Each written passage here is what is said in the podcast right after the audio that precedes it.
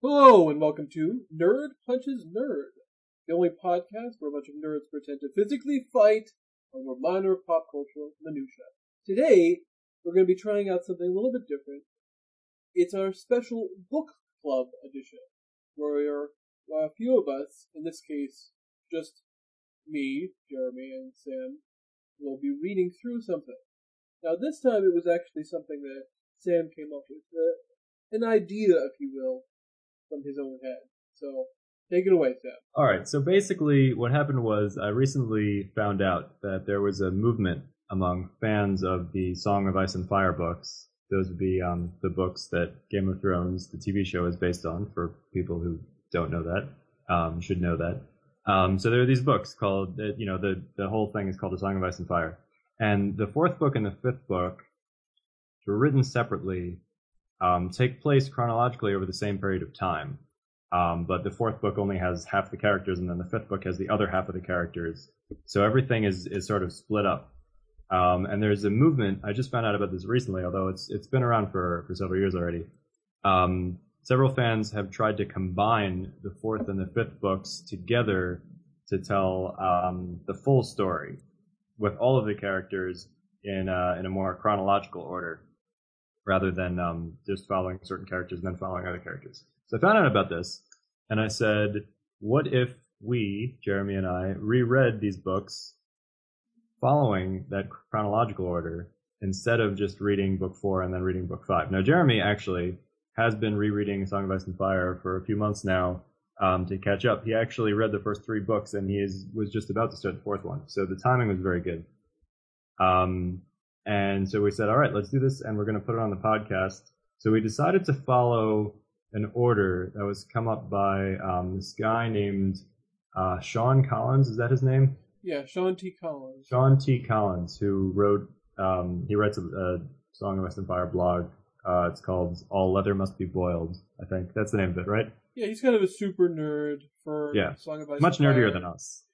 I mean, he he has a Tumblr and he answers questions. He write he blogs about the show for the Rolling Stones website. Right. So he came up with this, um, you know, this arrangement. Apparently, there's a few different versions of how to combine the chapters of the two books, and he put one together that he uh, he made a pretty decent argument for why he thinks it is, is, is the best one.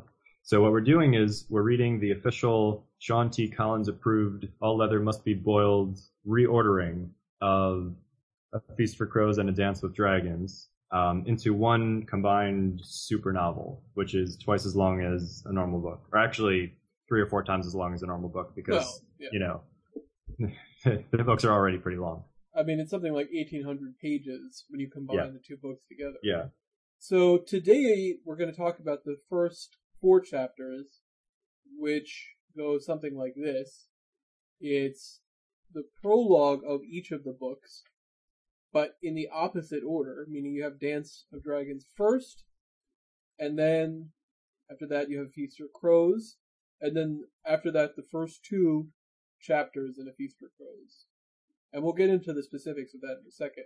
But of course, right, we should I think- preface by saying, of course, that there will be spoilers for everything in the series. Actually, I was going to ask you about that because obviously there are spoilers for everything that's happened in the first three books, but Yes. should we hold off on spoilers for events that are going to happen later in the fourth and fifth books? Okay, so if you want to do that, we can sort of also divide things up and sort of say, after a certain point, maybe this will be our spoiler section, and only try to talk about it from a perspective of as though this was the first time. It's going to be hard to do it that way, but I think we could try.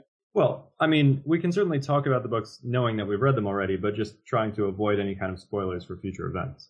Yeah, okay, if, I guess we if can. possible. And yeah, and I think that's a good idea to split the podcast and and you know demarcate where you know the point at which we will actually start spoiling everything, and that you know people who haven't actually read Feast for Crows or Dance with Dragons should definitely stop listening at that point. Right, so if there's anyone who's only just started reading or hasn't started and wants to just sort of follow along, then it's the first four in this chapter order. And I'll include a link in the description of the video as well. So the podcast will have a link to the specific order. which makes it pretty easy. You just sort of read one chapter from one book and then maybe a few more from another one. Usually there's not that much switching back and forth from what I can tell. So, so let's get started. All right. So the first chapter in this order is the original prologue from A Dance with Dragons, which is actually the fifth book. Um, it is called Six Skins. Yeah. Is that the name of it? That's right. That's what I wrote down. Um, Six Skins, referring, of course, to Varamir Six Skins. Um, and it is told from his perspective. The first time we ever see his his uh, point of view in any of the books, um, explaining the aftermath of what happened after after the battle at the wall, after the the wildling forces were scattered, and you know Stannis came and killed everyone. Um, but it's interesting. It was interesting to me, not just because it talks about the aftermath of what happened after that battle, but because it also tells us a little bit about who Varamir was before Mance Rayder ever came along you know, before he joined up and and went to wage war on the on the Night's Watch, um, we find out a little bit about who this guy is, Varamir. We learned that Varamir is a made up name. Um, you know, he he basically picked it because he thought it sounded cool. Yeah. Right, which which kind of makes sense because like, who is named Varamir? That's just not, you know, it's not a name that people. I believe his name his name was originally um, uh, Lump or Yeah. Bump. I get them mixed up. No, Bump was his. Bump was his brother, right? which is a great. His name was Lump, and he had I a don't brother know. Bump. It's a great sort of set of names in that. That also seems a little you know. unlikely, granted, but I think I, I almost feel like those were sort of like nicknames, like not the real names. I don't even know if they ever had a name. It was more the point that the parents weren't really clever enough to think about it. I'm sure I'm sure that he, if he had grown to adulthood and not become, a, you know, a skin changer and you know uh, this villainous character, then he probably would have just picked another name anyway. Never uh, know. I mean, what about Hot maybe not as cool a name as Varamir. Don't forget, right? Hot Hot Pie. Yeah, that's true. but is Hot Pie going to be known as Hot Pie forever? Who knows? I mean, it's Can you one of those imagine things. being like 40 years old and and just saying, "Hi, my name's Hot Pie. I know it is weird. Can I bake mean- you some bread?" there are weird names. A lot of people have nicknames because remember, that's one of those sort of important things about the world is that some people have one name, some people have two names, which is actually something that comes up here, where they talk about the differences between names. Oh, yes. That's that's actually coming up in the next chapter. But uh, names are also important here, which is why it's an interesting parallel to the next part two, which we haven't gotten to yet. But that's also an interesting reason why the two prologues have an interesting parallel in terms of what they're talking about. They do. He Um, becomes more powerful in a sense. He changes based on his name. He calls himself Varamir, but he also calls himself Six Skins to indicate that he can essentially control six creatures at once. Right. Not necessarily simultaneously, but he thralls them, But right, he holds them in his thrall or Yeah. uh, including some very dangerous things like a bear and a so-called shadow cat, which is probably some sort of panther. right. I mean, you know, George R. R. Martin likes to come up with all these great names for things that are, you know, turns out, oh, it's just a panther. And Panthers are pretty cool.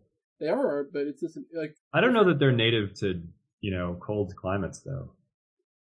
well, it's an interesting question. They're not. I think they're native to hot climates. Now there are there are large cats that live in cold areas, you know, like snow leopards and stuff, but they're uh not I, I get the impression that shadow cats have have like dark fur. I assume that's why they're called shadow cats. Well, they And also have. Uh, I imagine that they don't they're not actually you you know, normally anything with dark fur would not be native to a, a cold snowy area. Well, according to the internet, shadow cats have thick black fur with white stripes. With white stripes. Yeah. Okay. Like zebras? I guess, yeah. Zebras So- also not not native to cold areas. Although it makes a little bit more sense from a sort of camouflage perspective too. But yeah, the other thing was Depending on the environment, yeah. was something called the, the remember the lizard lion, Yes. which is essentially just an alligator. An alligator, crocodile. right. Yeah. right. just, they're just called lizard lions. So you never. It's not necessarily that amazing at this point. They're not not a unicorn quite yet. If you Okay, that's true. So anyway, getting back to the prologue. So Varamir. So this is what I thought was interesting about Varamir. Um, Varamir is almost, you know, back back in the days, in the old days. Um, first of all, he apparently killed his brother. It's a little unclear, but he might have, um, you know, possessed one of the family dogs, and in the form of the dog, killed his brother. yeah, it isn't um, quite clear. what It's happened. not totally clear. His brother definitely was killed by something. Um, but yeah, it, it seems that he did it. We don't know why. His brother, it was his younger brother, right? He was like six and his brother was like two or something like that. I don't right? remember the numbers, but that's but that is right. He's the older. Yeah. Um, we also find out that he basically became this like fairy tale monster. He was like living, he lived in this cave and the villages all had to like pay tribute to him and he would force them, he would like hunt women and, and force the women to come to his cave and he would have sex with them and like heroes would try to slay him. Like he was basically a monster. Yeah, he was sort of like a a one of those evil sorcerers. Right. Right. But you know, it's it's like something out of a story, except that it's presented in in like a much more in, in a very sort of straightforward way, which I thought was cool. You know, it's sort of like getting the perspective of like, you know, the evil ogre from the fairy tale who just thinks of himself as just a regular guy who happens to be an ogre who, you know, was like the king of a of of this his little domain. Um, and he kind of he misses that life because he went and joined Mance Rayder, and that was a mistake because it was his uh, his destruction and downfall. Well, I also think it's interesting is this talk about abominations and the weird parallels between him and Bran. Because Mhm. Bran also seems to have some sort of gift. and It's not really clear exactly how strong he is. Obviously, he was able to take over Hodor, but we don't really know how that was. We don't really know if it was the same way as this particular instance, because it might have been that Hodor just sort of fell. He he just you know passed out when it happened. At, you know, or you know maybe it just seemed like well whatever, you know, because Hodor is more simple, so it's a little bit different from from this case. Yeah. Now it's interesting. We talked about this a little bit on one of our other podcasts, on the Song of Ice and Fire podcast, um, the the Game of Thrones podcast. I mean, because on the TV show, Bran possesses Hodor in public, in front of you know like the the reeds and everyone. They see him, and Jojen is like, "Oh, that means you're like extra special because you can possess a human." And there's no mention at all of this concept of abomination or or that this is a terrible thing. It's just you know, in addition to, as I mentioned, you know, there's no question at all about the the morality of it. Um, it's just sort of accepted, like, wow, that's really cool. I think in this case, if it did, I feel like in a weird way the Jojen might say it was okay as sort of a an extension, as something necessary. But it's hard to say. It's a different sort of thing, though. But from what I recall of the books, um, Jojen never actually finds out that Bran possessed Hodor, right? Yeah, At I any think time. that's right. I don't think he ever finds out. And and Bran clearly feels a little guilty about it and thinks that it's he thinks that it's something that he needs to keep a secret from everyone. Right? He like instinctively knows that there's something wrong with it, which is confirmed in this chapter when Varamir says that his teacher, um, whose name I forget, Haga. but he was Haggon, right? So he was actually taught shapeshifting. He he had the talent for it. Um, he was able to do it, but he was sort of uh, trained um, to to reach his potential by this other shapeshifter whose name was uh, Skin Changer. I mean, his name was Haggon, who told him, you know, you can't ever possess a person; it's an abomination. Um, you can't possess an animal when it's having sex because that's an abomination. Of course, he did that too. Um, and you were, were there other things that that you're not allowed to do? That's an abomination. Wait, so he can't he can't eat human flesh. right, He can't have sex with another animal as an animal. right. Was there something else? Uh, maybe that's it. I'm not really sure. It's and the the parallel to Bran is, I mean, it's clear. Not just the fact that he's a skin changer and he's you know very powerful and all of that, but this chapter actually there's a subtle reference to Bran and Jojen and Meera in this Oh. chapter.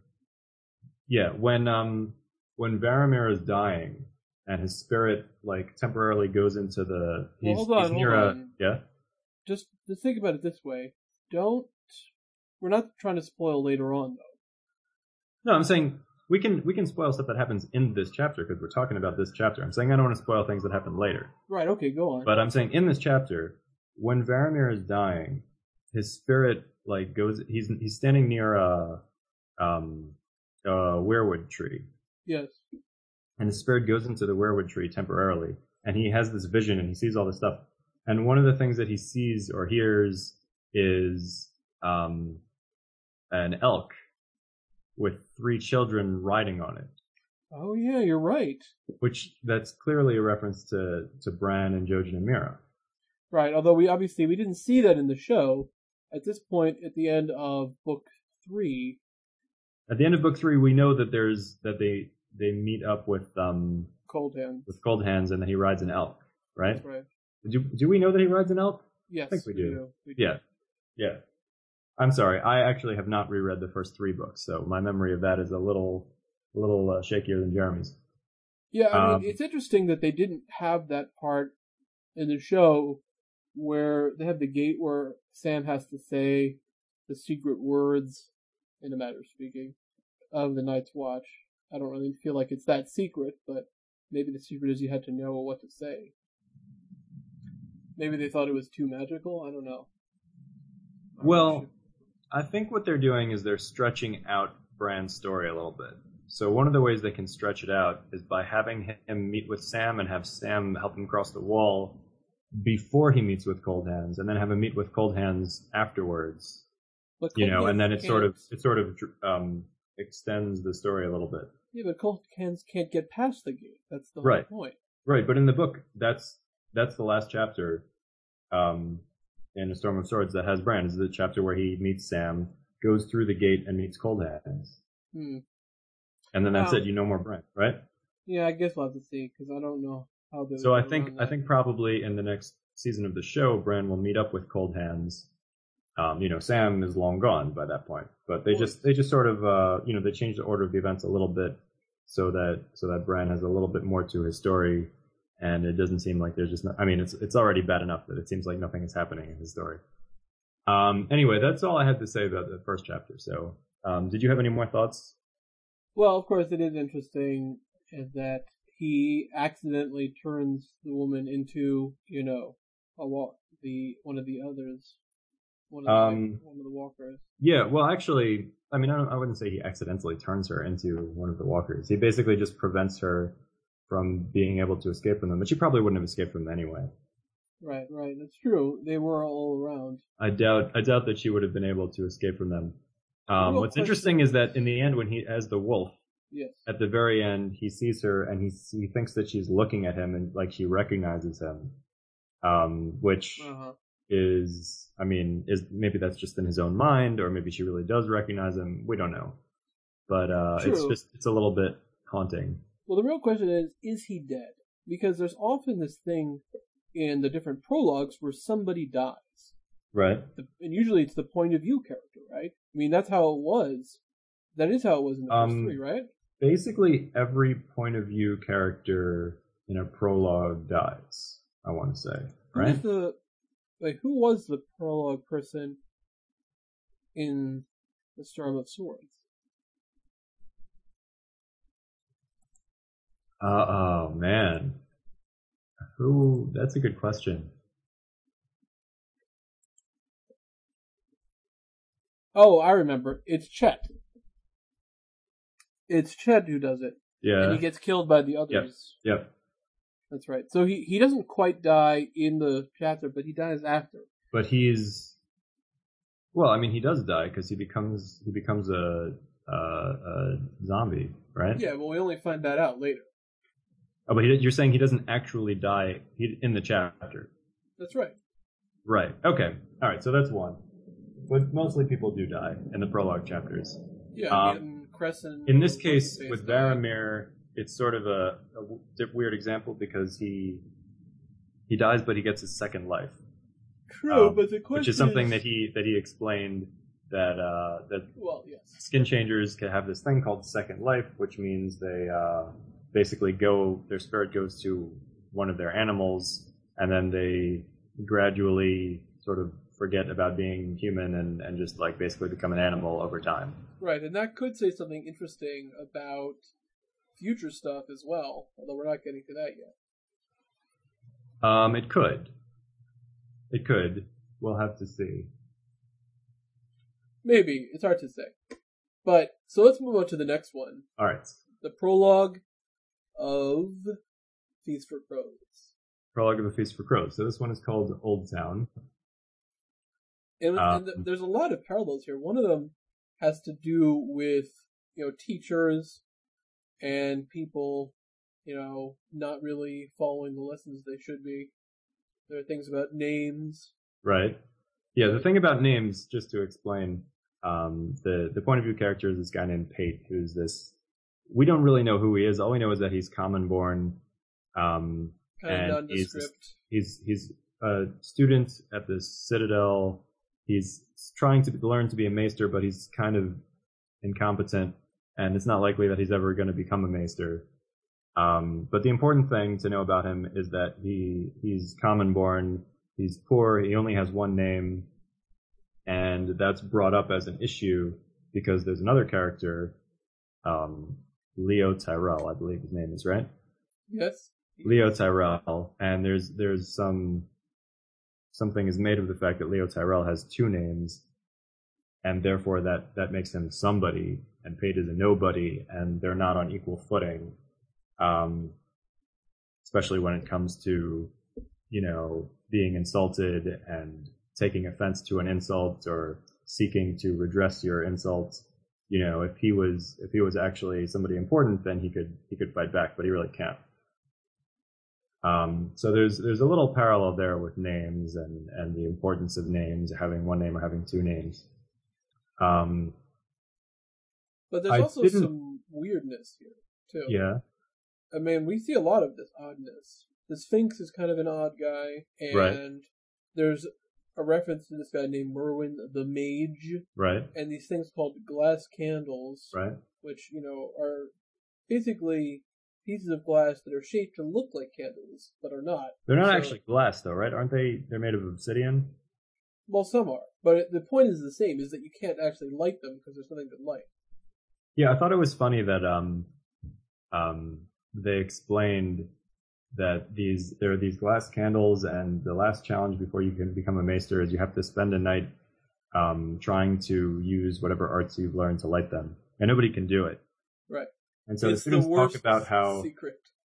the Right. students talk about how like this is supposed to be like a lesson in humility um, you know because there are things that you can't achieve even though you're you've got all this education and and whatever um, but really we as readers are privileged to know that like the reality is that that's not really true like these these candles are supposed to be lit and there's something magical about them and and there's supposed to be some sort of meaning to the fact that now they've just you know there's this rumor that the candles are lit now they they became lit at some point recently Uh, Probably nobody nobody related- knows why right. Well, dragons. We presume that it relates to the dragons right? They don't they don't really know about the dragons. They might have heard some rumors about dragons but they Well, don't Yeah, they, they, actually talk about talk it. about it. Yeah. they talk about the rumors of dragons. Uh, some of them don't really believe it because it's it's all just rumors at this point. Yes, and, uh, the rumors are and they're inconsistent. And that you know the characters make the point of like oh they said they were in this town they were in that town. We don't know what's really going on. Um, but but some of the characters do believe that, that the dragons have come back they don't quite really connect it exactly with candles. I think one of the characters points out that the candles are made of dragon glass, and that's significant in some way. Yeah, because supposedly dragon glass has some kind of you know mystical properties. Now, I will say, um, as a critique, I didn't really like this chapter very much. Okay, okay. I thought that there was a lot of exposition. Um, the problem is that we're being introduced to a whole new set of characters, as is often the case um, early on in, in one of the Song of Ice and Fire books, because often um, in any of the books, there will be a new character with, you know, in a new environment that we don't really know anyone or know anything about them, and so we have to kind of learn who they are. And because we're only going to be with these guys just for the prologue, and we're never going to come back to them, um, you know, I mean, that's it, whatever. I don't consider that a spoiler. Um, that basically, like, these people don't really come back at all the rest of the book. Um, you know, we have to learn a lot about them very quickly. So there's this, you know, the storytelling is a little clumsy. Pate as a character is not very interesting. He's the point of view. He's mainly obsessed with this this girl who's like the daughter of she's the daughter of an innkeeper Unclear. or possibly the daughter of a prostitute. I mean, it's a serving wench Like as her that. mother, Right. right. Oh, her mother her mother is a serving wench. she's basically selling her virginity. Yeah. yeah, it's it's a little bit sick actually. Um, and you know, Pate's like romanticizing it. right. Well, Pate's in love with her, and he he, also wants to like says- run away with her. You know, he says later on, you know, go back and tell her that she belongs to you. You know, that whole thing. So it's not exactly like Pete is so such a great person. You know, he has a lot of dark thoughts at times. And Yeah. he's a thief. There's no question about it. And the Yeah. real reason he steals is because he thinks if I don't get money soon, someone else is going to take Rosie instead of me. I thought it was interesting that we find out he was actually accused of thievery earlier when he was actually innocent. But I was trying to figure out if the alchemist, um, you know, heard about this somehow and decided, oh, this guy was accused of stealing. You know, maybe he's a good prospect for getting getting him to steal something from me. You know, like I, I just thought there was it was a little bit too much to be a coincidence. The fact that he was accused of stealing before and now he's being made to steal something again. Well, at But this point, Maybe there's nothing to that. we don't really know anything about the alchemist. Right. I mean, why is he called an alchemist? No, we know why he's called alchemist Why? because he says that he can turn iron into gold. Well, So he says. No, but I mean it's we know what he means. Oh well, right. He means like get me the key and I'm going to give you a gold piece. I'm going Right. to give you a gold coin. Like Sort I'm like a will- play on words. right? Yeah, it's it's uh exactly. It's like Well, a it's like a play on words. I think there. I think you're right. I think part of the problem is that there's some interesting and important things going on in this chapter. Some sort of clues and pieces of information that George R. R. Martin is expressing. But that being said, it doesn't seem like Pate really matters. And the real problem is, is that you know, like, the only reason that Pate matters at all is because Pate is the personal assistant of one of the archmaesters of of the Citadel. And what he steals is this key, which is like a skeleton key that can open any door in the Citadel. true. Yeah. And so basically, Pate, um, you know, so, so his only importance to the story is as someone who has access to this key and can get it to this character, the alchemist, who wants it for some reason. We have no idea why he wants it. Um, but that's the only reason that, that Pate is at all important to the story. Yeah, I mean, we don't really know. At least at this point. We don't really have any idea about what's going on. And then at the end of this chapter, Pate gets killed. So he clearly is not important at all. Yeah, so it is, the problem is, is that, uh, okay, so this is where we sort of quasi talk about spoilers. In that, in the last few books, so what happens? In the first book, you have a prologue the person who dies is directly related to what happens next because they find this guy running away and it's sort of the impetus for you know discovering about In Game of Thrones, right? Yes. yeah and That kind of kicks off the story. yeah in, in the second one it's our old buddy Stannis you know who Right. who we will see a lot more of in that book so it's re Well, I mean, so it's it not- makes sense It's not Stannis' perspective, but it's the perspective of somebody in Stannis' court. no but it tells us a But lot yeah, it introduces Stannis. us to Stannis and to his court.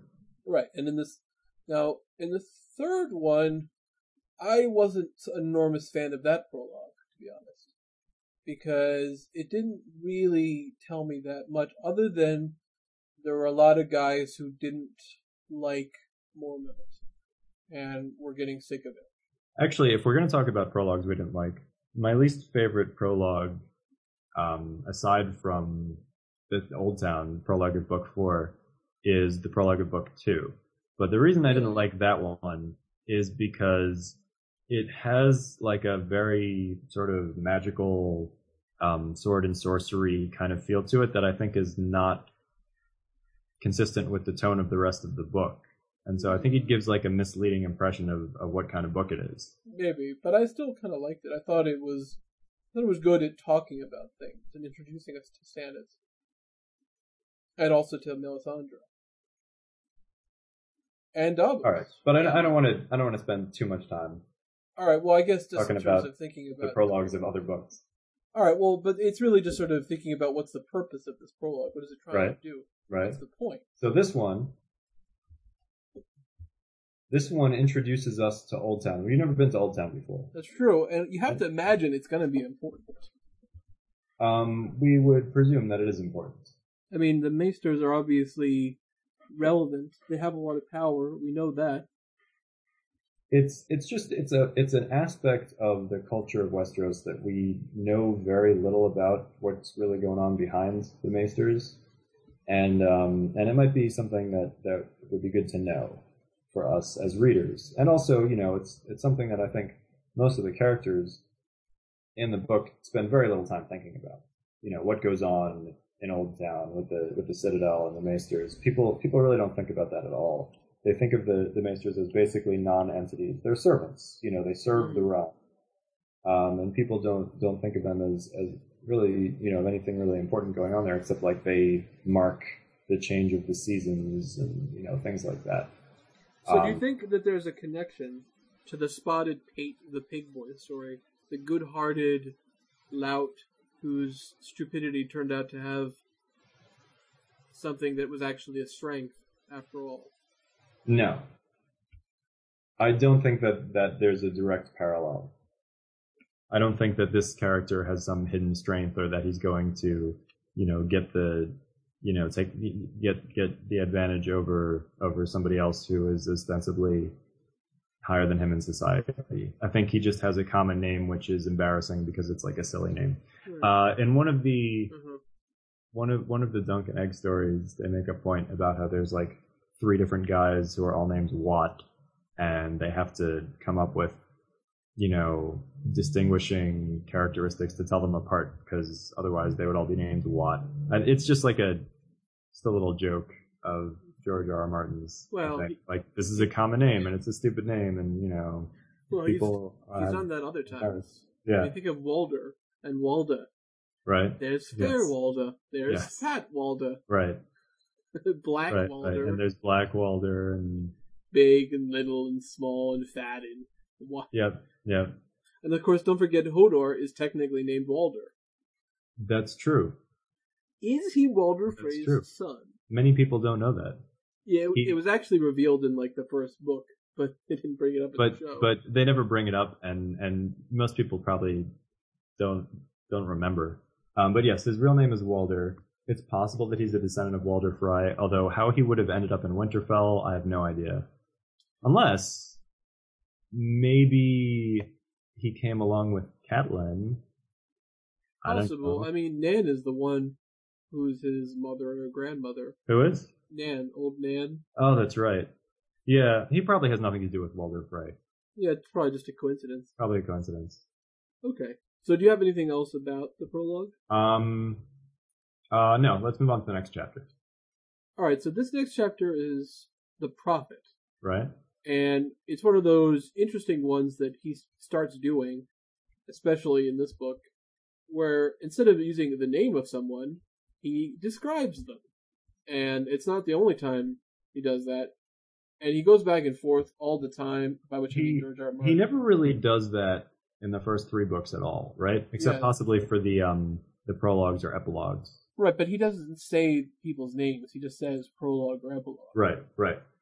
But in the in these books, the fourth book and the fifth book, he started having all of these chapters that were more descriptive, right? Describing Right. somebody's characteristic or some aspect of them rather than just saying their name. Right, so this one's called The Prophet. And it's about Aeron Greyjoy, who's Balon's brother and also and therefore Theon's uncle. But he's like a priest. A priest of the drowned god. Yes. And there is something that came up in this chapter that I'd forgotten about, which is that similar to uh, the red gods and the red priests, they also have their own dichotomy of gods. The storm god versus the drowned god.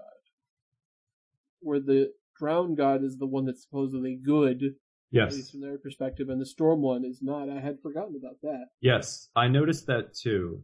And it was striking to me because Aeron to me it seemed like very simplistic in the sense that like anything that good happens is the drowned god and anything bad is the storm god and you know when he finds out that uh, Balon died the first thing he says is the storm god killed him and now he's yeah. with the drowned god Yeah, like exactly. you know it's With mermaids. You remember that? yes He says yes the mermaids they're serving him 70 virgin mermaids Yeah, well, I don't know how well that's going to work, but I guess, you know, maybe he's a mer person now, or maybe he can, like, shift. I don't know how it works. I I don't know. He's feasting in the watery halls. yeah, it is interesting in that it seems it's a very old school kind of religion, the worship of the ocean, in a lot of ways. Sort of like the whole Poseidon thing, the way people would worship Poseidon Yeah. in the who were just sailors.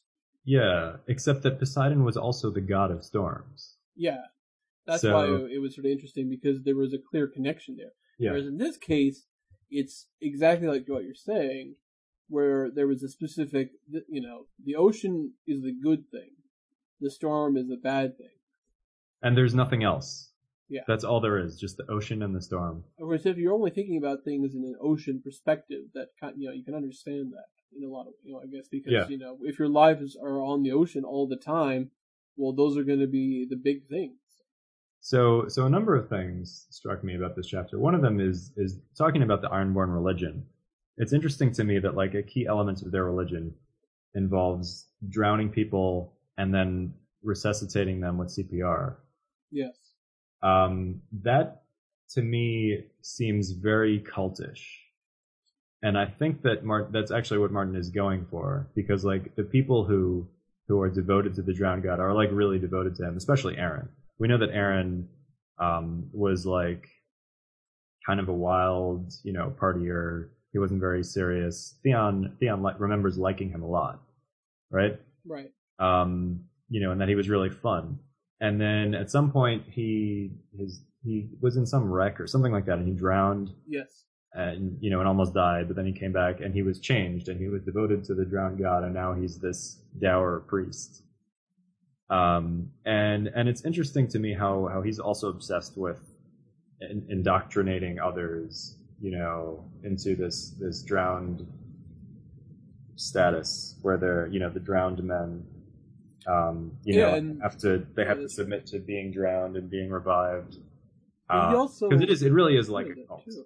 And Well, it really remember- is i feel like they're you know people are really are being indoctrinated into this religion Yeah, I think that's a good point, especially if you think about what he says when he th- when he compares his own priests to everyone else.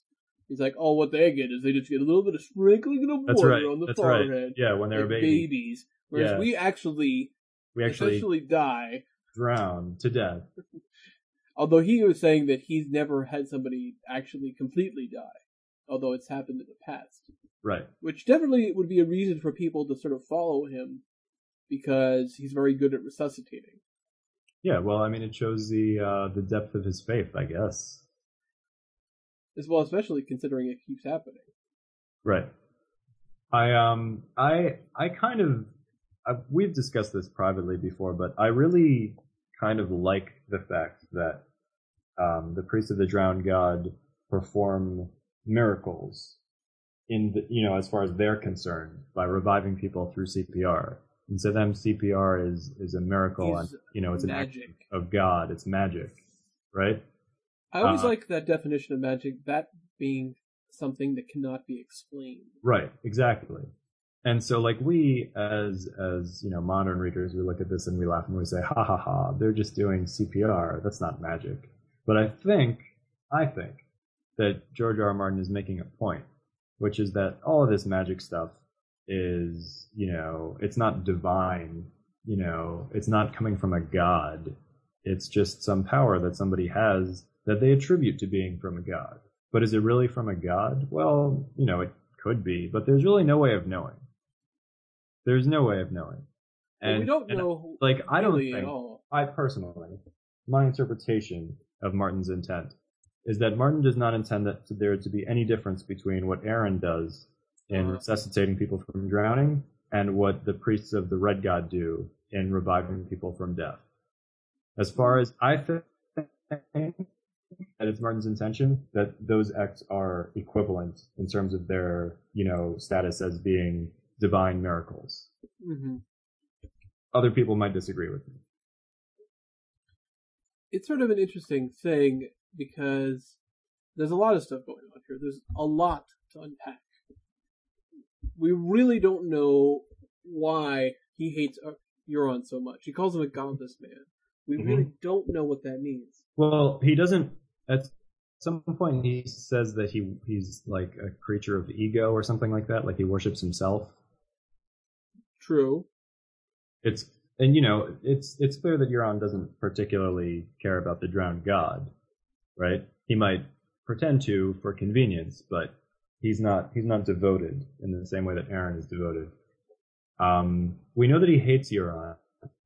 Yes, but we don't really understand. There's something. There's, There's, a couple of references to a to a, a rusted hinge, right? He has these nightmares about like squeaky hinges and like somebody opening a door, and it's Euron that opens the door, and this is like part of his nightmare. We have no idea what that's about.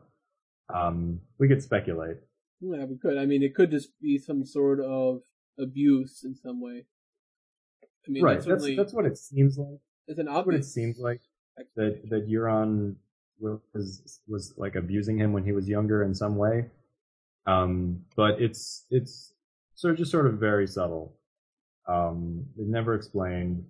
All we know is that is that he he he hates Euron, but he thinks that Euron is godless, and I think that those two things are are separate.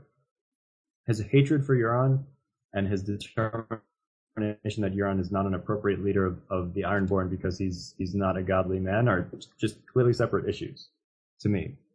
Right. I don't think they're connected. I think there's also a few other things. I mean, there's the sexism that he has. Yes, he- oh, I want to talk about that too. I want to talk about that too because he knows because we find out that he spoke to to Balon shortly before Balon died about the succession, Yes. and Balon said he wanted Asha to succeed him, Yeah. right? Um, that would be Yara for people who watch the TV show. Oh. changed her name. True, I suppose. Um, so he's Balon says he wants Asha to succeed him. Basically, he says like whatever Theon has lost, we don't know what happened to him, but you know, um, Asha should be the next the next leader. Um, Aeron knows this, but he doesn't tell anyone because he's sexist.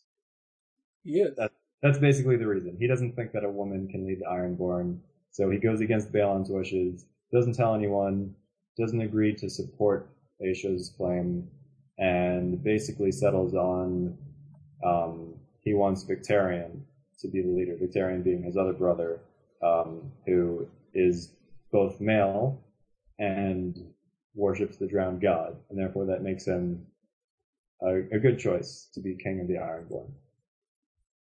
Right. And of course, he calls the King's Moot which Yes. comes from an old word meaning, well, you know, meeting or gathering. Yeah, I thought it was interesting that the Ironborn, of all the people in Westeros, are the most democratic. Yeah, I know it's kind of Right? funny. Isn't it? it's- Isn't it it's- funny?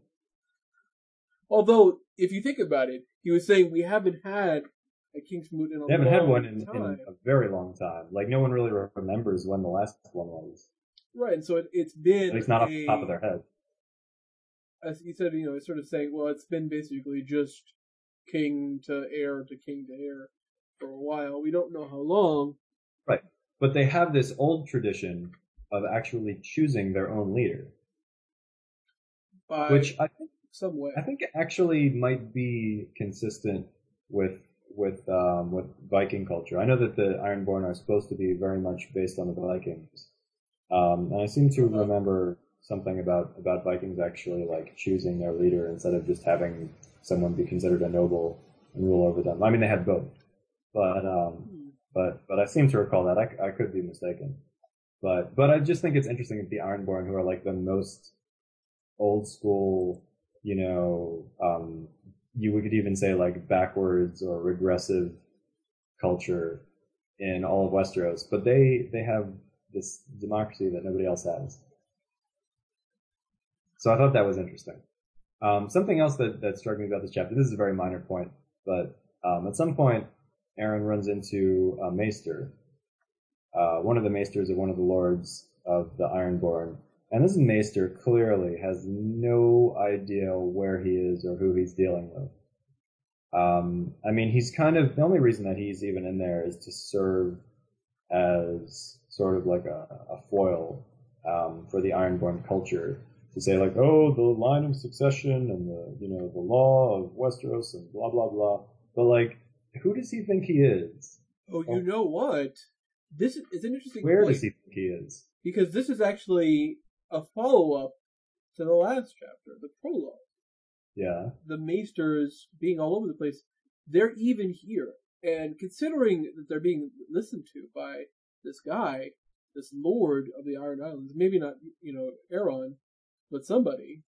Well, I mean, he's really not being listened to, but it, it does well, it does actually, is. You're right, it does kind of draw attention to the fact that the Maesters are everywhere and they're trying to influence things everywhere. Not, in this case, not very effectively. But, um, but yes, it, it does, it does sort of echo in the previous chapter how we're learning about the Maesters and like what's really going on with them and we don't know. Um, that becomes, you know, it, it, so you're right, it does actually kind of highlight that a little bit. But in this case, this Maester is way out of his depth.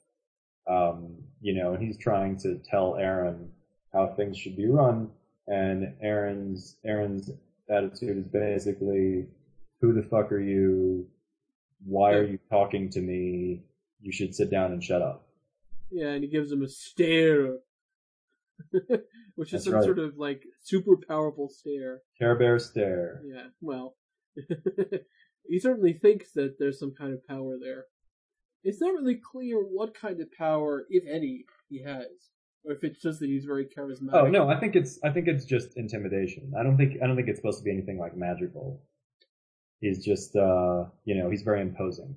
Right, so that's also another interesting thing if you want to compare these two, you know, these few chapters together, because you know, we start with something clearly supernatural, which is the skin changing, and then we move on to essentially discussions of things that are magical. You know, dragons and glass candles, Right? you know, the Marwyn the Mage guy.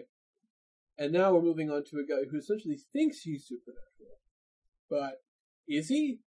And because it seems like from our perspective that he isn't, that kind of casts a shadow against everything else, in that there could be some sort of other explanation. At least Well, for I don't know that there could be any other explanation for for Varamir and warging. Like we know warging is real. True, we know it is real. So but but you're right, it does sort of it provides an interesting contrast. But it could also be, but I think also part of why it's relevant is this Maester thing. Because having him there, it does tell us this, that they're everywhere. Yeah. Even in the Iron Islands. And considering he's there, they must have been there for a long time, like a long time. So um, yeah, it actually it actually kind of raises the question of like how long have the Maesters been entrenched in every aspect of Westerosi society? Yeah. Like when you know when the the Iron when the Ironborn ruled the Riverlands and King Harren the Black built Harrenhal, you know, which was not even that long. It's only about 300 years ago. It was around the same time as Aegon's uh, conquest. Well, right? actually, I, I remember that in the Old Town prologue, Payne is remembering how I think the inn has been around for like 600 years. Yeah. So it's certainly been there at least that long. Right. But I'm I'm just wondering, like, did King Harren the Black have a maester in Harrenhal? Hmm. Presumably he did. I would have to assume so. But he doesn't seem like the kind of guy who would who would keep maesters around. Well, you never really know with this stuff. I mean, it's funny because like how know, far back does it go? Like you know, King. uh Who was the king that knelt? Was that Brandon in the north? Oh yes. Brandon Stark. Yep. Right. So like the the king in the north who knelt to Aegon. Well, I, that wasn't actually so long ago either. That was again around the same time, about 300 years ago. But like going back further, like the kings in the north, did they always have maesters? You know, hmm. I mean, the Night's Watch has been around forever. True. So I I guess if the Night's Watch has been around for um what eight eight thousand years or something, how long has the Night's Watch been around for? Oh, it's not that long. While. Well, let's see. We know that there was something with with Aegon. Like it, there is a one of the maesters was fed to Aegon. We know that much. Was fed to Aegon? Uh, A- sorry, fed by Aegon to a dragon. Which Aegon? What? Not Aegon the first. Aegon no, the, the second. He was yeah, no, it was the second.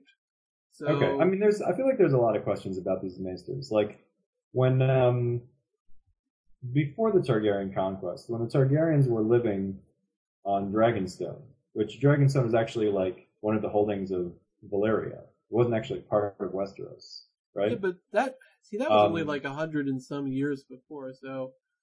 Well, it was after the doom of Valyria, I guess, right? Yeah. But like, did they have maesters?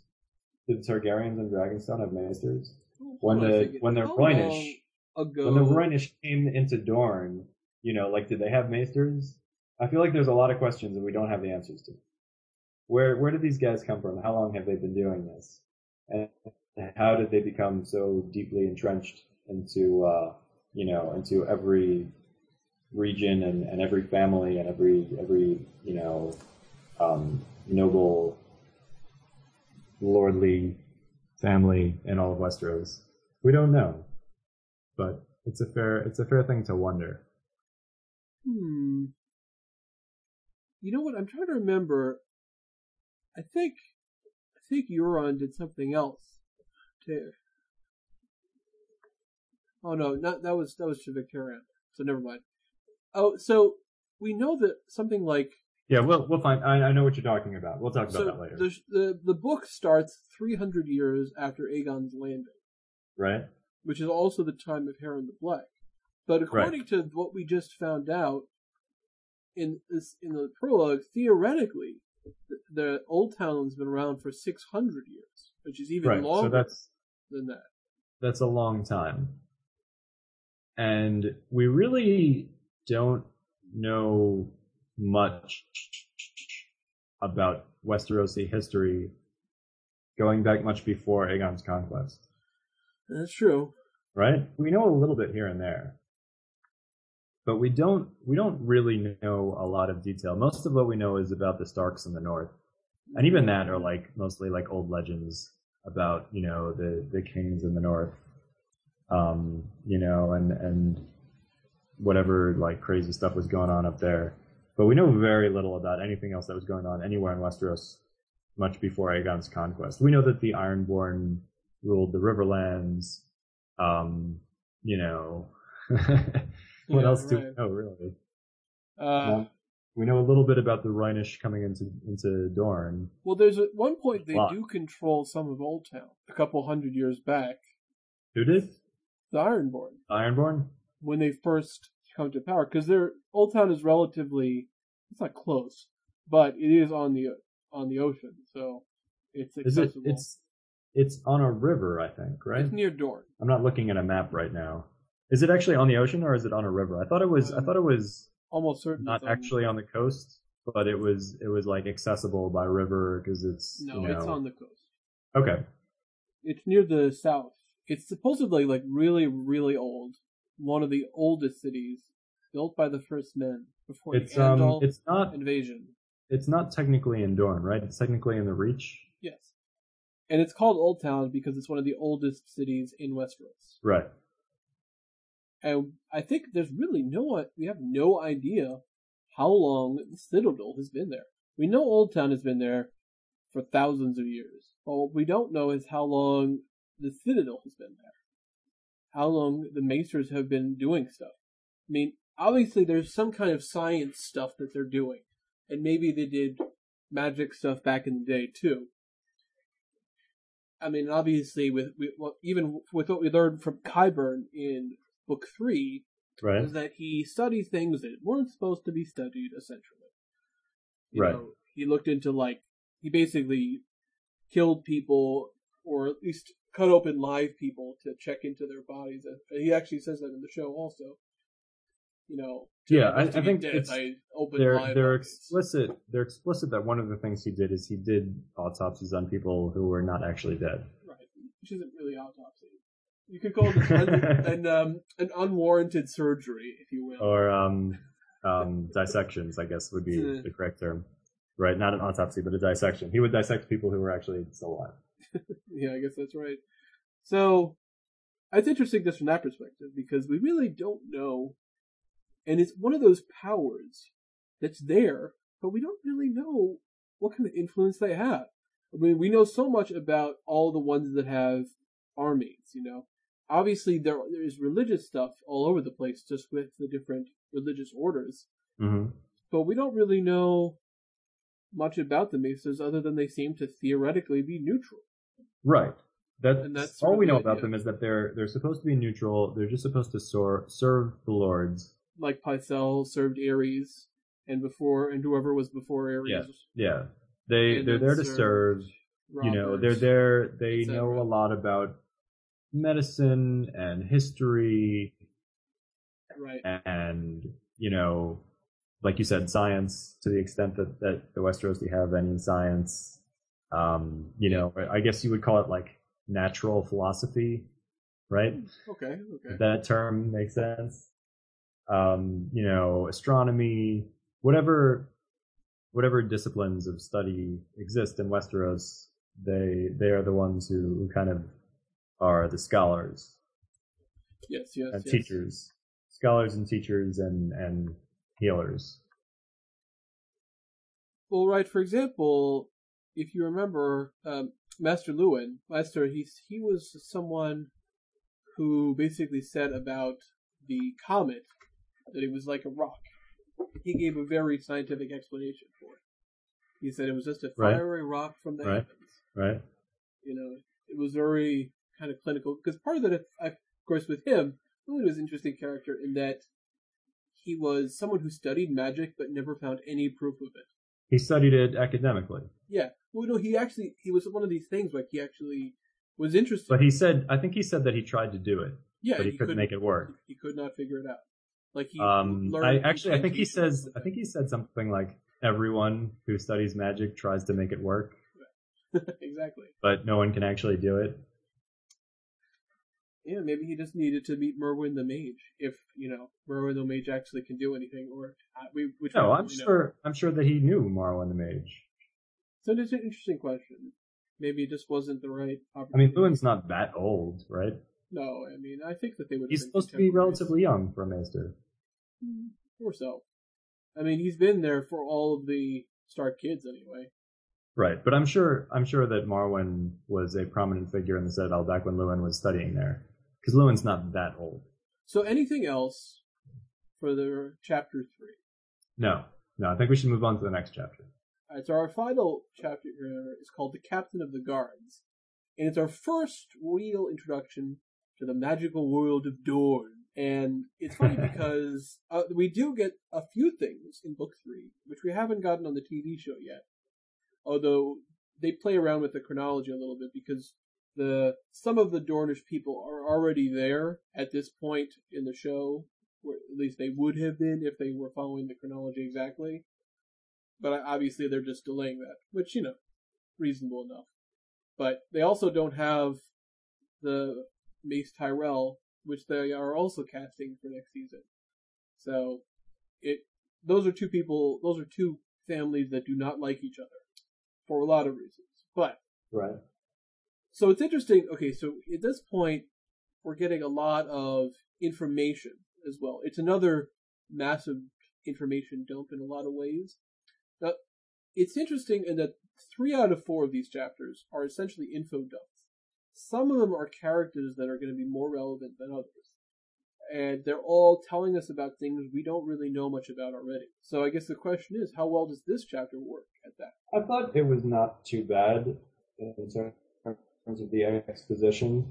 It managed to sort of tell the story of what was going on through the characters' interactions with each other, rather than just monologuing.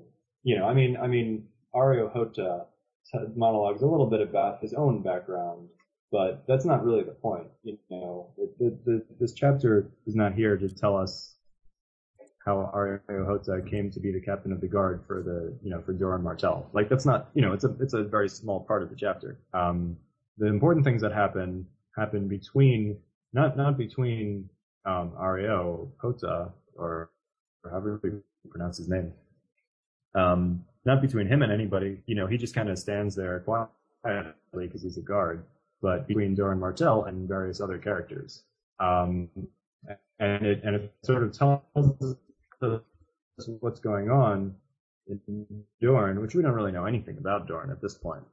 Um, Yes. but but it, I think he does a good job of, of conveying what's going on there without just like dumping it. I um one thing I noticed in, in this chapter is that one, the theme of this chapter basically is the contrast between people who who want to like have like big dramatic actions and like take charge and go running off and do something bold, and people who, who like like wait and think and plan ahead. Um, you know, and the waiters and thinkers are are Doran Martell and I would say Areo Hotah himself. Um, you know, because he's like a very quiet person Hmm. and then he's kind of reserved. He's and he sort of thinks about, you know, there's this point where he thinks about like Sir Arys Oakheart and like, you know, what would happen if they were in a fight, you know, and He he, thinks thinks he'd he would win. probably win, but He's you older. know, yeah. He's you know he has white hair. He's older. But it's but but clearly Areo Hotah is not is not a guy who likes to you know go and make big bold gestures, right? And neither neither is Doran Martell. But the other characters in this chapter definitely are are the Mhm. the Sand Snakes as they're known. Um, the hot Martell's blood, yeah, right? That they call themselves. And it's sort of interesting Yes, because yes, the the hot blooded. You know Doran, eh, you know who, the Prince of Doran of Dorne, which is I don't know. It's one of those sort of really names. I mean, What? come on. That his name That is his Doran. name is Doran, Yeah, and he's the I Prince mean- of Dorne. I know. I'm just saying. Well, there a lot of these families have. They Maybe do it's things maybe it's actually pronounced Doran. Yeah, You didn't well, think of that, did you? I don't. think- Doran. Well, uh, we do know that a lot of that many families use Doran. patterns in their names. You know, the Targaryens definitely do for sure, and they all sort of, Right. eh, you know, and I think it's interesting from that perspective. But I guess it's sort of like Barry Baratheon. You know, it's like Right. come on, or Lanos Lannister. That's what it's like, Lanos Lannister, Prince Lanos. I mean, Um, well, not exactly, because it's not like his first name is like his last name. It's it would be more like if, so. um, it's like the it, would be like if if if one of the um, if one of the Tully's first name was River, like River Tully of Riverrun Right. in the Riverlands, right? Yeah. that does sound stupid. Oh. And if he was a bastard, then his name would be River Rivers. Well, we'll get to rivers later on, but the in this case, we do have a few bastards, but you know these are interesting because they all. It, it's one of those things You know, that it's interesting. I've always thought of bastard as being a term that refers exclusively to males. Is there like a, a female version of the word bastard? Hmm, I mean, I mean, other than saying like bastard daughter, like I don't think so. I think. No, I don't think so. because we do have several of those in this chapter. I mean, no, I, I don't think so. Female bastard children. I think that just it, it just tended to be like that because people didn't care about the girls. Well, yes. It The women- definitely tends to be used for men now. This is a derogatory word. Right. You lucky bastard, Right. like for Monty Python. But no, I mean, I think, I mean, you know, if you're looking back in the day, Probably nobody ever referred to a woman as a bastard because, like, that would just be so rude that, I mean, like, you wouldn't call anyone a bastard. But if you're Well, they calling somebody a bastard, uh, it would see, be like very rough company, and you would only do it around people who are they don't like they rough character, right? What- What do they say? They say natural born daughter. Right. That's how they. Well, they say natural daughter, not natural Right. born. They say natural daughter, for example. You know, if they want to be more about if if the parent had any kind of nobility, because remember, they only get a second name if they're If one of their parents is is noble, yeah, yeah, or at least a or at knight. least at least a knight. Yeah. So, like for example, someone like Pate, you know, he's a bastard, but he doesn't get a name, whatever the old town name would be, which I'm sure there's something. I just don't know what it would be. It actually, um, I'm trying to think. If there are any characters in Game of Thrones who are the bastard children of a noble woman and a common man? A noble woman and a common man. I yeah, think, I can't yes. think of any, but I could be wrong. I feel like there must be. But can you name one? Whew. Well, let's see. Who the mother was only. Hmm. That's a good question. I mean, obviously there are women who are the daughters, but I don't know if there's anyone else. That that is it. You may be right in that. You may be right that there wasn't anyone else. I, I mean, I feel like I I feel like I had read somewhere that someone had something like that, but I might be wrong. I, I might be mistaken. I can't think of any. I don't know. Maybe the Blackfyres. I don't know. The Blackfyres. I'm not actually sure how the, the first who who was how the, the Blackfyres came about. Um, but the Targaryens would be a little bit of an exception in any case because the, for the Targaryens, the female was you know would inherit, right? That was that was part of the some of these wars of succession were because the Okay. Targaryens believed in, in Right. female succession and, and like you know the rest of Westeros' society doesn't believe in female succession. Yes, yes. Um, but I don't, I don't actually remember how the Blackfyres got started. Who's- Yeah, who- it's complicated. It, it had to do with legitimacy. yeah, You know that some of the bastards were legitimized, and then when some of the other heirs died, there was a whole like, well, where are the real heirs? So I Right. think, I think there's at least one, but it's one of those sort of like unclear. No one that's that important. Let's just say that. Anyway, So let's move on to the actual content of the chapter because we are talking about mean, this chapter. because So, like I said, there's this theme. the names are important, of course. There's this theme, you know, of this contrast between people who make bold, dramatic actions and people who make cautious, reserved actions. Um, in fact, there was the, there's a little exchange between Tyene, who's one of the Sand Snakes, and Doran Martell, where Tyene says, "Some men think because they are afraid to do, And Doran responds, there's a difference between fear and caution. And that's really the theme of this entire chapter because, um, you know, the whole point of it is, is these three, three bastard daughters of Oberyn, they want to get revenge.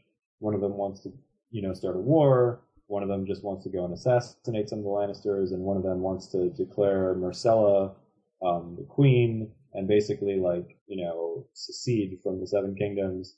Um, and Doran, in the end, decides to um, round them up and basically like lock them up for their own protection.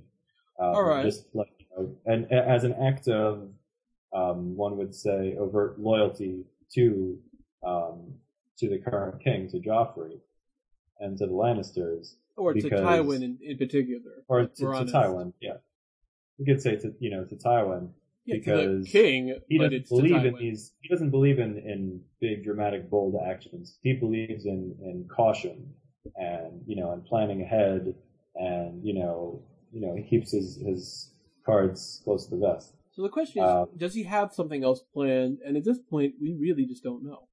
We don't know. It's possible that he is just being Cautious. you know completely loyal to Tywin. so that he doesn't, because he doesn't want war. Maybe that's all But- it is. But if that's the case, it still shows that like he believes in caution um, rather than in like in bold action. Now, there's a few things that I think I want to bring up that you may have missed, and Yeah. at least one you probably have. Yeah. One of them is the name thing.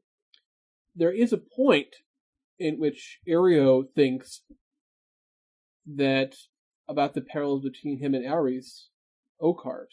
He Yeah. even thinks the names are similar. Right. Which is, and you have to think, there's no way that he put that in there, by which I mean George R. R. Martin. It didn't mean something. Especially because he's done that once before when Theon is thinking about Osha and Asha. Yeah. And he thinks even their names are somewhat similar, and they're both women that are pains in my bum. You know, essentially was kind of how he was thinking Yes. about it. Yes. Uh, and I think there is something there, but uh, it's hard to say what that is at this point. I mean, names Well- are obviously relevant. I can I could give my theory, but that would be spoiling a little bit of what happens in the in the future of this book. All right, well, we could talk about that at the end because we're almost there anyway. But before I do that, I want to bring up something which is technically Okay. a spoiler Well, before three. before we get to the spoilers, um, I just want to talk a little bit about if there's any common themes across all four of these chapters. Right. Okay. Okay. Well, all right. Let's do that. I mean, I Okay. feel like there's definitely this So aspect. okay, hold on. Let's let's back up a little bit. First of all, um, some additional thoughts on the the you know the Areo chapter about Dorne. Um, the sand snakes. Yes. I one of my good friends who's a who's a Song of Ice and Fire reader thinks that the Sand Snakes are, you know, not good characters. That they they're you know they're too like outlandish and ridiculous and fantastical, and they they detract from the quality of um you know of the story. I don't necessarily agree, um, but I do think that they're like a little bit exaggerated in their qualities. You know, you have like the oldest one, Obara, who's like really warlike, and she's like this, you know, she's the tough chick, right? Um, you know, the marine basically. Um, and then you have Nymeria, who's more of this like, you know, they're almost like um, like Dungeons and Dragons characters, you know, like Obara is like the warrior, and Nymeria is like the thief, you know, um, you know, she's she whatever, she's like this um, sort of dangerous, um, but like tricky sort of character who has like hidden knives on her person and stuff, and she'll like stab people and stuff. right. And then you have Tyene, who's like uh, who's like an assassin character. Um, there's there are several hints to her having like poisons and well, she seems like just an innocent. Right, and she has this this image of being like this pure, totally innocent, um, you know, character, which we know is like a facade. It's an act. Um, actually, one thing I did not like was the the hints that Doran and and the Maester both have that they're they're afraid that she might have hidden a poison needle in her hair so that like when Doran pats her on the head that he would like um, cut himself and poison himself. Um, I didn't like that because I kind of feel like having a poisoned needle in your hair is extremely impractical as a way of assassinating somebody um, because there's so much that could go wrong in doing that. Um, you know, just like trying to handle it yourself. Let's say if you're like, I'm going to put a needle in my hair, right? Like, how are you going to even put it in there without pricking yourself? Or without, if somebody touches it, they could cause it to prick you, or how are you going to take it out afterwards? You know, it just just seems very impractical to me. True, but uh, you have to assume that she's done it before at this point. Well, yeah, right. So whatever, but she's a master But this is right? something That's like else. a, that's a very uh.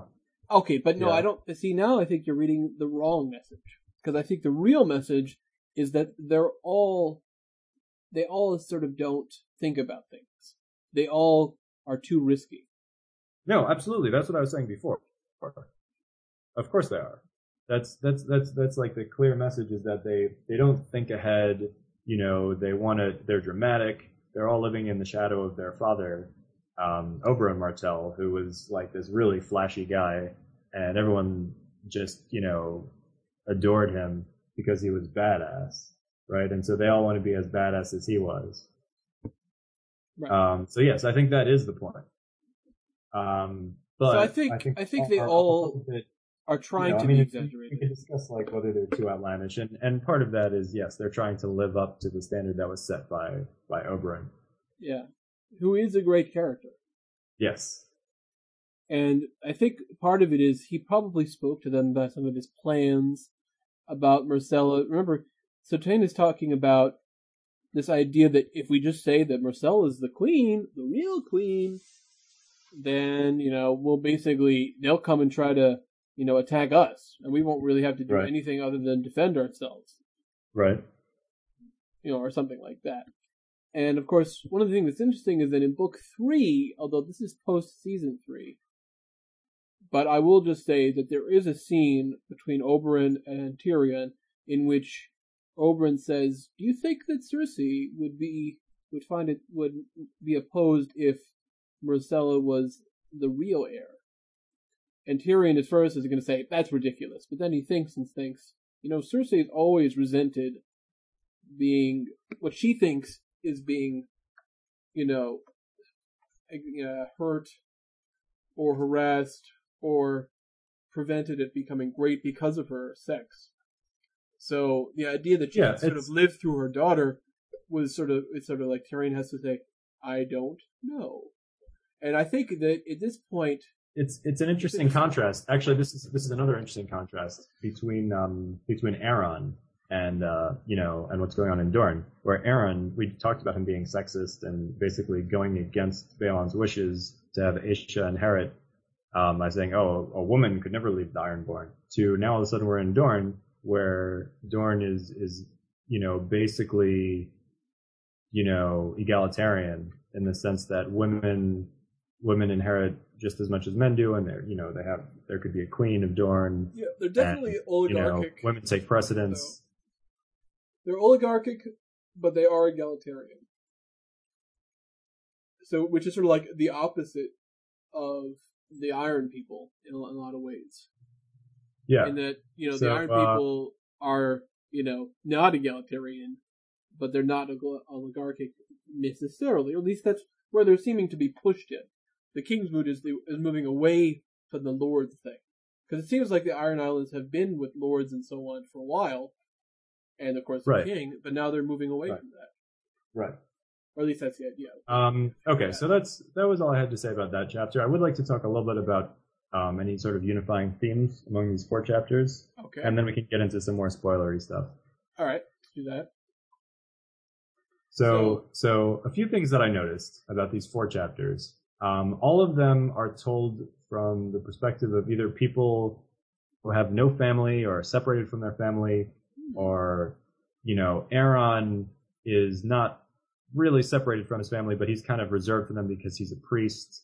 um, and he sort of cut himself off from most of his family. Yeah, he doesn't really consider himself a part of it. Remember, Right, When like they he's start he calling he's not an option. He doesn't consider himself to be uh, to be an option for becoming the king. right? He's like, no, I'm not. I'm not really related in that sense. I shouldn't be considered as an option. Right. So like none of all of these people are sort of cut off from their families, which I thought was interesting. I don't know if it means anything, but uh, but it is a unifying theme. Um, all of the stories focus on places and people that we've seen very little of. Right. You've got north of the wall. Um, you know, you've got It's Old Town. Old Town, you've got Dorne, and you've got, you know, we've seen a little bit of the Iron Islands, but not a whole lot of the Iron Islands, and certainly we haven't seen much of Aeron. Right. We've really Uh, only seen the Theon stuff. So this is all introducing, you know, new people and new places that we haven't seen. Um, and what's also interesting is that all of the point of view characters are people who don't really play a huge role in in the events that are going on, right?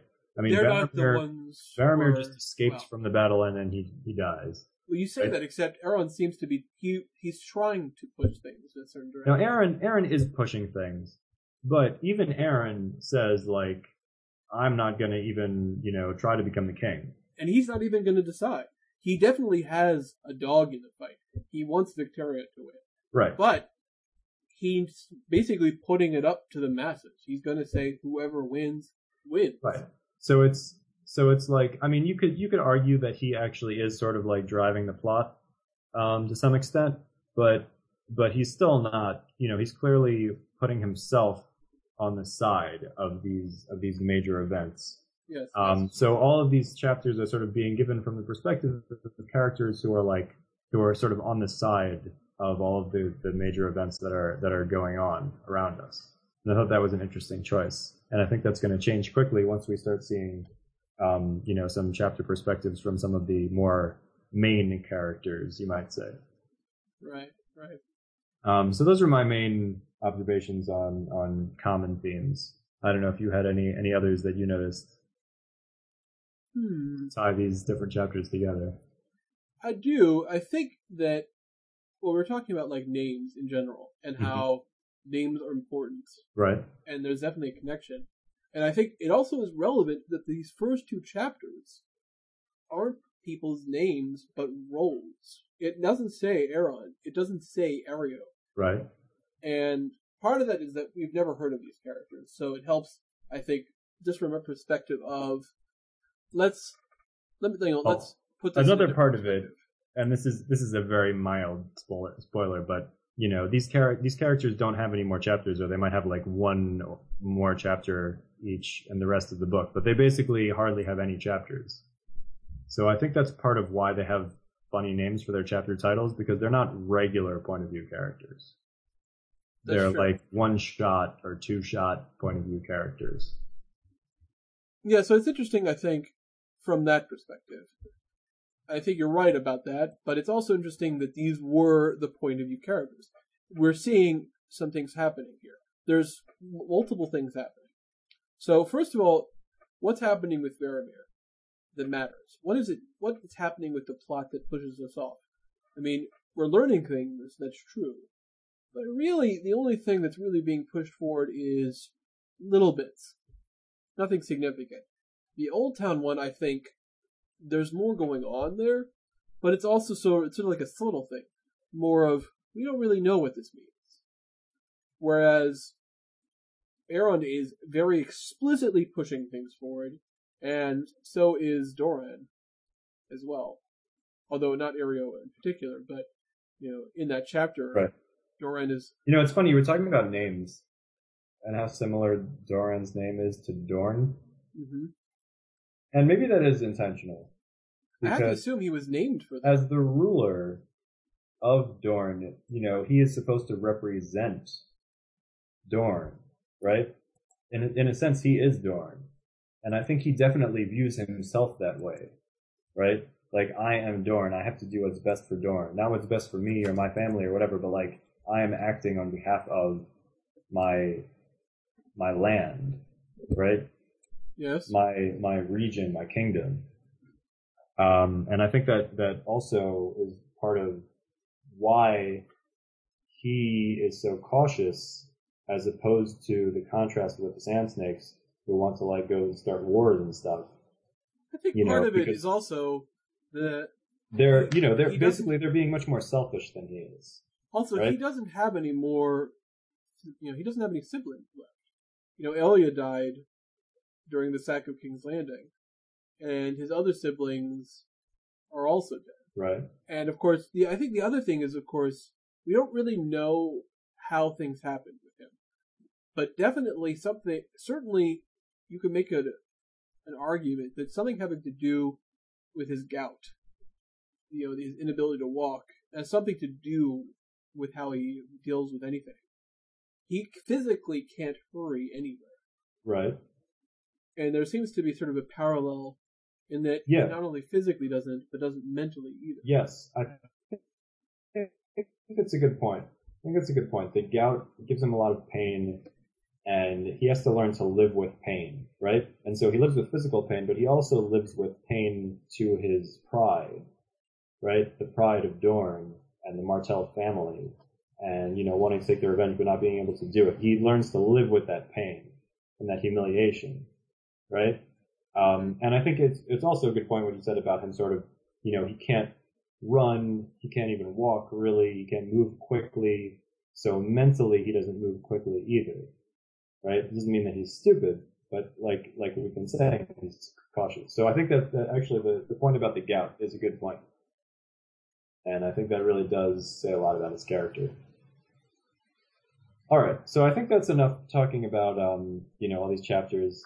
Um, I think I think it's time to get into spoilers Okay. for So- later in the books. So this is this is the official spoiler warning. Before I say that, let's just Yeah. talk about what we're going to do next time Okay. because All that's right. not really. Uh, this is not the official spoiler warning. Right, sorry. So First, we're going to talk about what we'll talk about next time. So the next chapter is Cersei, and that's the next in A Feast for Crows. Then we have the next two in Dance of Dragons, which is Tyrion and Daenerys. Right. And after that, we head back to Feast for Brienne. Okay. So basically, we have sort of three in a row here from Feast for Crows, two in Dance, and then back to Feast again. And it sort of makes sense considering what we'll get to, obviously. It, it makes sense chronologically. And I think there'll be more going on that we'll see too when we get there, but I think that that'll be useful. Alright, so the rest of our podcast will be spoilerific. okay. So, uh, what did you want to talk about in terms of you know that you've been holding off on because of spoilers? Well, there's a couple things. So we start from the beginning, you know, with uh, Mr. Sixskins. Right. There's the whole thing about how he somehow becomes inside the weirwood. Yeah. We were talking before about you know parallels to Bran. There's Right, definitely right, right. a parallel there for sure. There's something going on, but that's also he can't stay there. That's something it doesn't work for him. But what's interesting is that it, I feel like there's actually something here that says this guy could have been, you know, the heir to the three-eyed raven. He had the ability, he had the gift, but he chose to squander it. He, be, he chose to be to perform these abominations to become an, an abomination, and therefore it was he was rejected. He couldn't hold on to it. You, you, what do you think? Um, I think that's possible. I don't. I don't know that it's so simple. I mean, We don't You know know- of any other skin changer of, that's close to this level of ability. I mean, it's unlikely that Bran could have just, you know, put his spirit into a, a weirwood tree without the help of, you know, eventually he goes and he meets uh, the the three-eyed crow. Um, True, but Varamir doesn't do it intentionally. He does it because he has nowhere else to. I don't know. It's it's a it's a fair question if like that really means something. This abomination and that like you know that really did impact him. Um, my instinct is to say no. That you know it's an abomination uh, culturally, right? It's not like there's something wrong with it magically, but that um, you know it's it's an immoral act. That's why it's an abomination. Well, I don't think the taking of humans is inherently an abomination. Otherwise, Bran wouldn't have been allowed to do anything. But it seems like there is something where he's just not ready for it. He can't do it. But I mean, what we find I out don't think later, he was. He wasn't even really trying to do it though. Well, I think in that case, I think you could also just talk about how the art, you know, the different arcs here. About Yeah. this is the kind of thing that Bran could have become. Um, yes, without without having po- the positive influence that he has. You He know, could I have mean, just his whole fallen life. into-. Yeah, he would have fallen into summer probably. Well, you know, at least at the beginning, is most likely what would have happened. Right. Although, I mean, I mean, Varamir makes the point that most skin changers can only handle one animal at a time.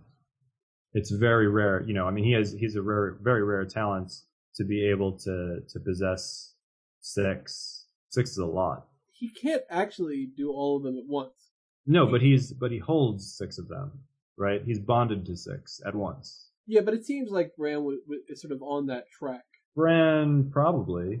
I mean, we can't really know, but um, but it does seem like um, like like Bran had you know the talents equal to Varamir potentially. You know, I mean, we don't know for sure, but it seems that way. Right, right. So there are other things, like for example, at one point Varamir kills a bunch of people. Who? I don't know that it matters. It's just random people. I mean, there's obviously stuff with the mole stuff, and the people going to the sea, which are probably dead, from the stuff that we find out from Jon Snow later. Yeah, I I actually have a theory about that. Go on. My theory is that Mother Mole is bringing all of these people to this uh, this port, right?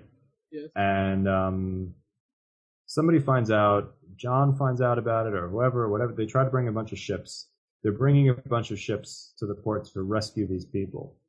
So my theory is, uh, uh, um, it's going to be like a zombie movie. Um, you know, the whites are basically going to kill all of the people before they can get on the boats, and then the whites are going to take the boats, and they're going to sail around the wall, and that's how the whites will get into um, Westeros proper. I They're know. gonna they're gonna invade by ship instead of going through the wall. I have trouble with that one. What trouble do you have? It doesn't really seem like they really they can do anything. I mean, the leaders can probably do something. we know they have some intelligence because if you'll remember um, the very first whites that the night watch discovers when they bring back to uh, to castle black the whites go and they attack lord commander mormont specifically not anybody else they have enough intelligence to know who mormont is and that they should try to kill him instead of instead of trying to kill anyone I'm not sure about that because he he was just. It, I mean, well, maybe so. Maybe it's just that they recall some of their former memories. I don't know. Maybe you're right. And like you said, because maybe You know what? um and also the White Walkers will come with them, and then maybe the White Walkers will sail the ships because the White Well- Walkers seem to be sort of directing them. Yeah. Right? Also, remember at the end of Varamir's chapter, he says she sees me, which would certainly seem to indicate a memory from before. It would, but I, I feel like it's just him being paranoid because she doesn't actually know that he's a warg, right? She doesn't actually know that he can, you know, he can he can possess these wolves. So why would she look at a wolf and see him? I think I think it's just him being paranoid. I don't think that she actually recognizes that. Maybe I don't know. I think we know if this, what the Spear Wife knows. But it's interesting in that, like, this guy Haggon is sort of he's he's like some kind of mentor that we don't really know anything about, but he also tells us interesting things about other kinds of animals. And not only that, but the other thing, of course, I think the big thing is the true death. You know, the different types of death and how mm-hmm. Jon theoretically dies later on. Now, does he? I doubt. Ah, you know, I didn't think about that. and I this didn't is think about that, but it's possible that if Jon does die, which which it seems that's what happens to him, that he would have a second life, which would be him, you know, his spirit going into uh, Ghost. Right. Now, you know, they Haggon also says that, you know, says, you know, once you do that, then you gradually like lose yourself and just become an animal. True. So it wouldn't really. It's not like Jon would still be alive in the body of a wolf. You know, he would he would retain some sort of memory of, of who he was, but that would gradually sort of fade over time. Hmm. Yeah, perhaps. Yeah, we don't really know what would happen or what Melisandre has to do with any of that stuff either. Do you think? All right. So, do you have anything else from that? Um, from the prologue, no. Okay. Well, moving on to the next part. Yeah. Uh, you probably don't remember, but there is stuff that happens later on where we see another Pate. No, I do remember that. That's that's in the um. It's like an epilogue, right? It's the epilogue to Feast. Yeah. Yeah. So we do see this Pate, like Sam meets him, right? Sam meets this guy, and the guy's like, "Oh, I'm Pate, like the, the pig's boy," right? Even though we know that Pate is dead because he died right, here. Exactly. So the theories that I've seen presume that this guy, the alchemist, um, that he's a faceless man and that he is impersonating Pate. that is the theory. So why does he have the key? Who did he give the key to? Did he give the key to Marwyn? Well, presumably, no, he didn't give the key to Marwyn. Marwyn has one. Well, that's what All the think. archmaesters have a key. Yeah, so that's why. Who? Why did he take the key? Just so I mean, we don't really know. He took it, presumably, to get into somewhere in the Citadel. We don't know where. We don't know why. Um, but he's up to something. True.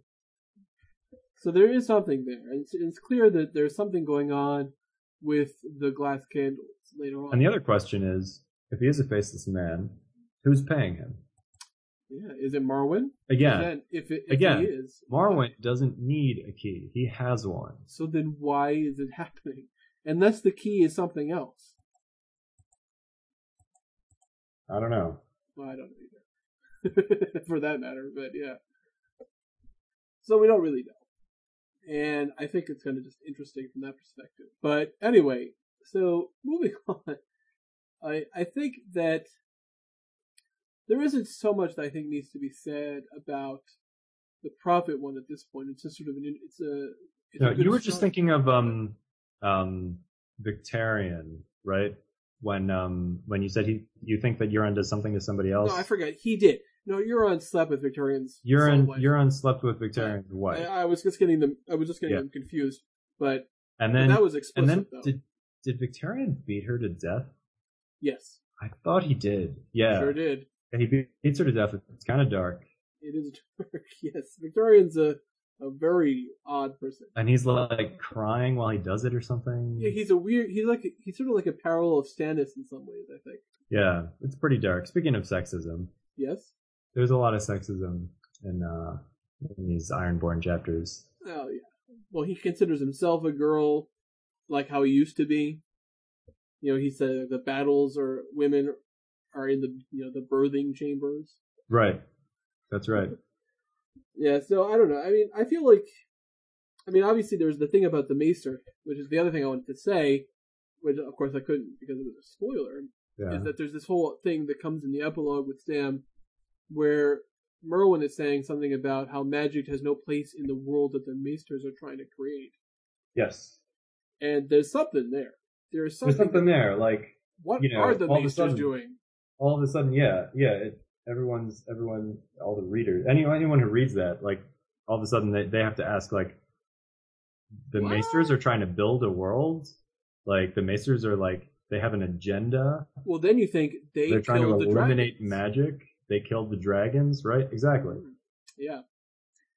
And it does seem that there is a connection there. There is some kind of connection between dragons and magic. Yeah. So there's something there. What? We just don't know. It's just not in the books yet. But I did like that because in a way it kind of makes sense. And well, it would like that that is how you end a book with a cliffhanger, right? yeah. That's how you do it. You have like a reveal of information that just changes how you look at everything that's happened in the past. and all of a sudden you have like a new perspective on everything, right? Although I did like the epilogue to Dance too.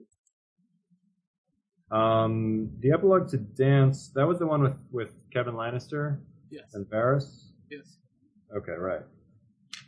Yeah, I mean that was good too, and But that was also a big reveal. That, but the big reveal there was like Varys is back and Yeah, he's uh he's making moves, right? Mm-hmm. He's not just sitting in the background anymore. He's he's coming to the forefront. Not only that, but he's known all along about the Aegon thing. Yeah, I mean that's that in and of itself is not so surprising. No, but it's it's it's sort of confirmation. Yeah, So, and it's also interesting in that, all despite everything that Qyburn and Cersei seem to think, Varys still had control over all his little birds. Remember? well, they never really knew anything about his little birds.